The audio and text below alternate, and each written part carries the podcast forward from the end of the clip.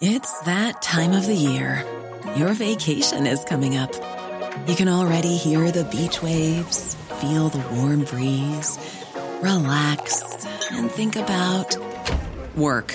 You really, really want it all to work out while you're away. Monday.com gives you and the team that peace of mind. When all work is on one platform and everyone's in sync, things just flow wherever you are. Tap the banner to go to Monday.com.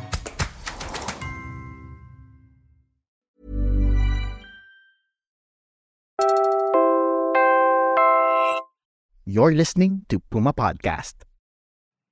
Hi, I'm Bella Perez Rubio, Puma Podcast, and this is Teka Teka News. In this episode, Well, Mr. President, welcome back to the White House. a triumphant return to Washington, D.C. for President Marcos. We take you through his second meeting with U.S. President Joe Biden and what it means.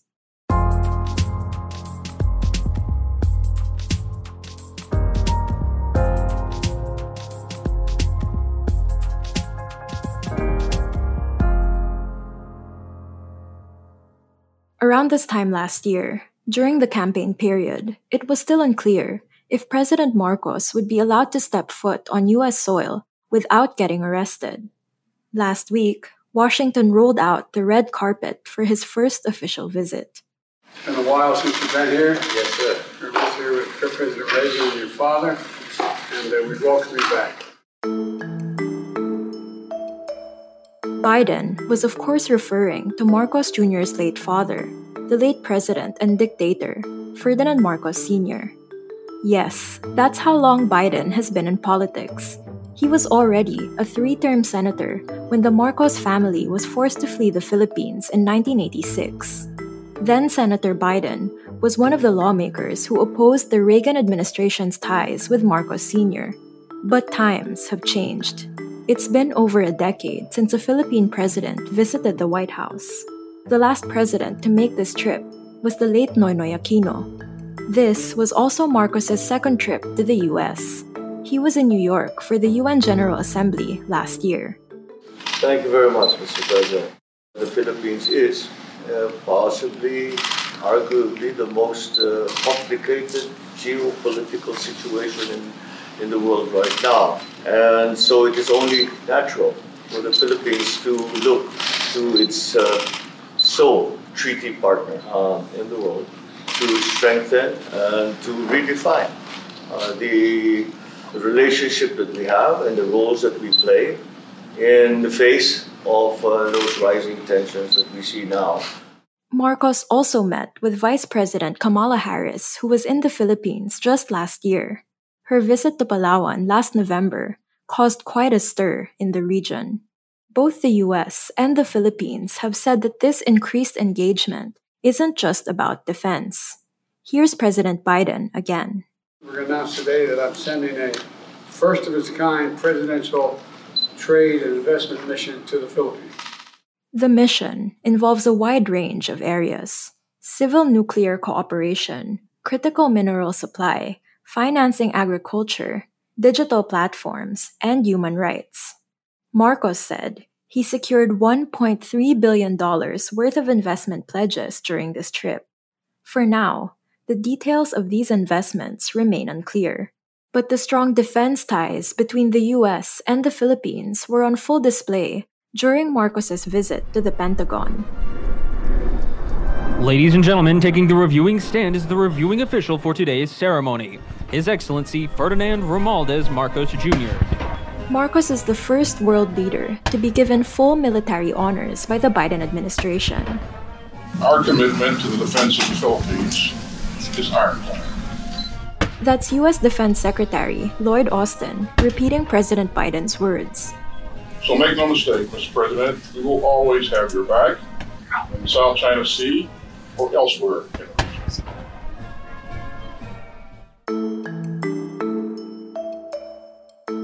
But what was this trip really about?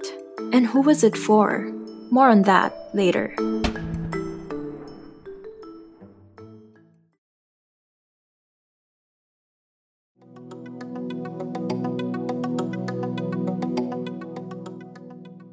We have to address the elephant in the room. That's Gregory Poling of the Center for Strategic and International Studies, or CSIS. He hosted a discussion with Marcos on his last day in the US. And Poling's right. When it comes to the US Philippines alliance, there's a big elephant in the room. China continues to harass Filipino mariners on a dangerous basis. Just last week, we had a near collision with the Philippine Coast Guard vessel at Control, and China has been highly critical of your moves to deepen the alliance with the U.S. How can you maintain a stable relationship with Beijing while still defending Philippine sovereignty? Well, in the same way that we maintain our relationship with the U.S., we constantly consult with our allies and our partners. Uh, we const- constantly keep our lines of communications open. In February, President Marcos granted the U.S. access to four additional military bases in the Philippines. Three of the four new Enhanced Defense Cooperation Agreement sites are close to Taiwan. Another is on an island bordering the West Philippine Sea. But Marcos continues to assure China that the sites aren't for offensive action.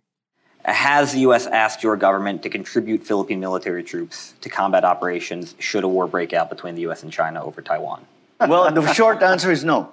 The original concept behind this cooperation agreement that we have with the U.S., that uh, uh, from which this new basis were were derived from, uh, is was really because of, of uh, the effects of climate change and the increasing instances of disasters in the Philippines. And of course, the highlight of the US visit, the decades old Mutual Defense Treaty, was reaffirmed. The United States also remains ironclad in our, remains ironclad in our commitment to the defense of the Philippines, including the South China Sea. Another crucial development was the US State Department's release of the South China Sea Defense Guidelines. Key parts of the guidelines include Mutual Defense Treaty applies to armed attacks on our armed forces, Coast Guard vessels, public vessels, or aircraft in the Pacific, including anywhere in the South China Sea. That was Defense Secretary Lloyd Austin again. The guidelines also involve close coordination on Manila's defense modernization in order to quote, bolster our combined capabilities and capacity to resist coercion and deter aggression, end quote. Beijing was quick to respond. At her regular press briefing, Foreign Ministry spokesperson Mao Ning said, quote, China firmly opposes any country's move to meddle in the South China Sea issue to harm China's territorial sovereignty and maritime rights and interests by citing the guidelines, end quote. Here's what President Marcos said in response. Representing the Philippines, I don't feel alluded to. Uh, how can anyone uh, say that this, we are not a party in interest in all of these issues? So I think that kind of statement was directed more towards the United States than it was for the Philippines. Uh, I think the Philippines' actions are in continuing to uh, strengthen our capabilities, to continue to find and forge partnerships with the United States. And uh, we in the Philippines need to do this if we are going to uh, go forward and find uh, new opportunities for our people. At uh, hindi naman masasabi na walang karapatan ng Pilipinas na gawin lahat yun. And that was today's episode of Teka News. Again, I'm Bella Perez Rubio. This episode was edited by Pedoy Blanco. Follow Teka Teka News on your favorite podcast app or listen to us for free on YouTube. Maraming salamat po.